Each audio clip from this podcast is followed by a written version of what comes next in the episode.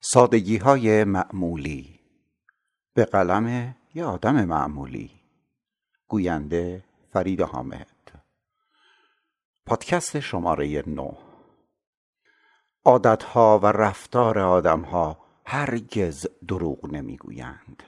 این ما هستیم که با حرفهای آدمها خود را فریب می‌دهیم.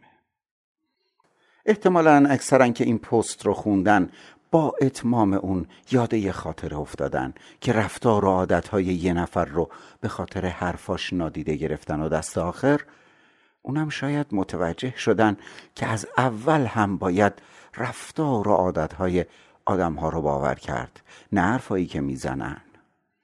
البته تعداد کمی هم هستن که حرف و عادت و رفتارشون خیلی شبیه همه. اما متاسفانه زیاد نیستن. همه ما کم و بیش طعم این تجربه تلخ رو چشیدیم. کسی که میگه از فلانی بدش میاد و تا فلانی رو می‌بینه گل از گلش شکفته میشه. کسی که دائما اصرار داره که تو معتمدش هستی ولی می‌بینی که طرف مشورتش یکی دیگه است.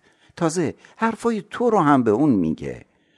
کسی که دم از سلامتی روح می‌زنه ولی حسادت و مقایسه کردن نیروی محرکه زندگیشه. کسی که دنبال زندگی خوبه ولی همه ی همت و تلاشش وصل شدن به اینترنته. کسی که با رفتار و تصمیماتش ملت رو آدم حساب نمی‌کنه بعد تو حرفاش دم از عزت و کرامت مردم می‌زنه.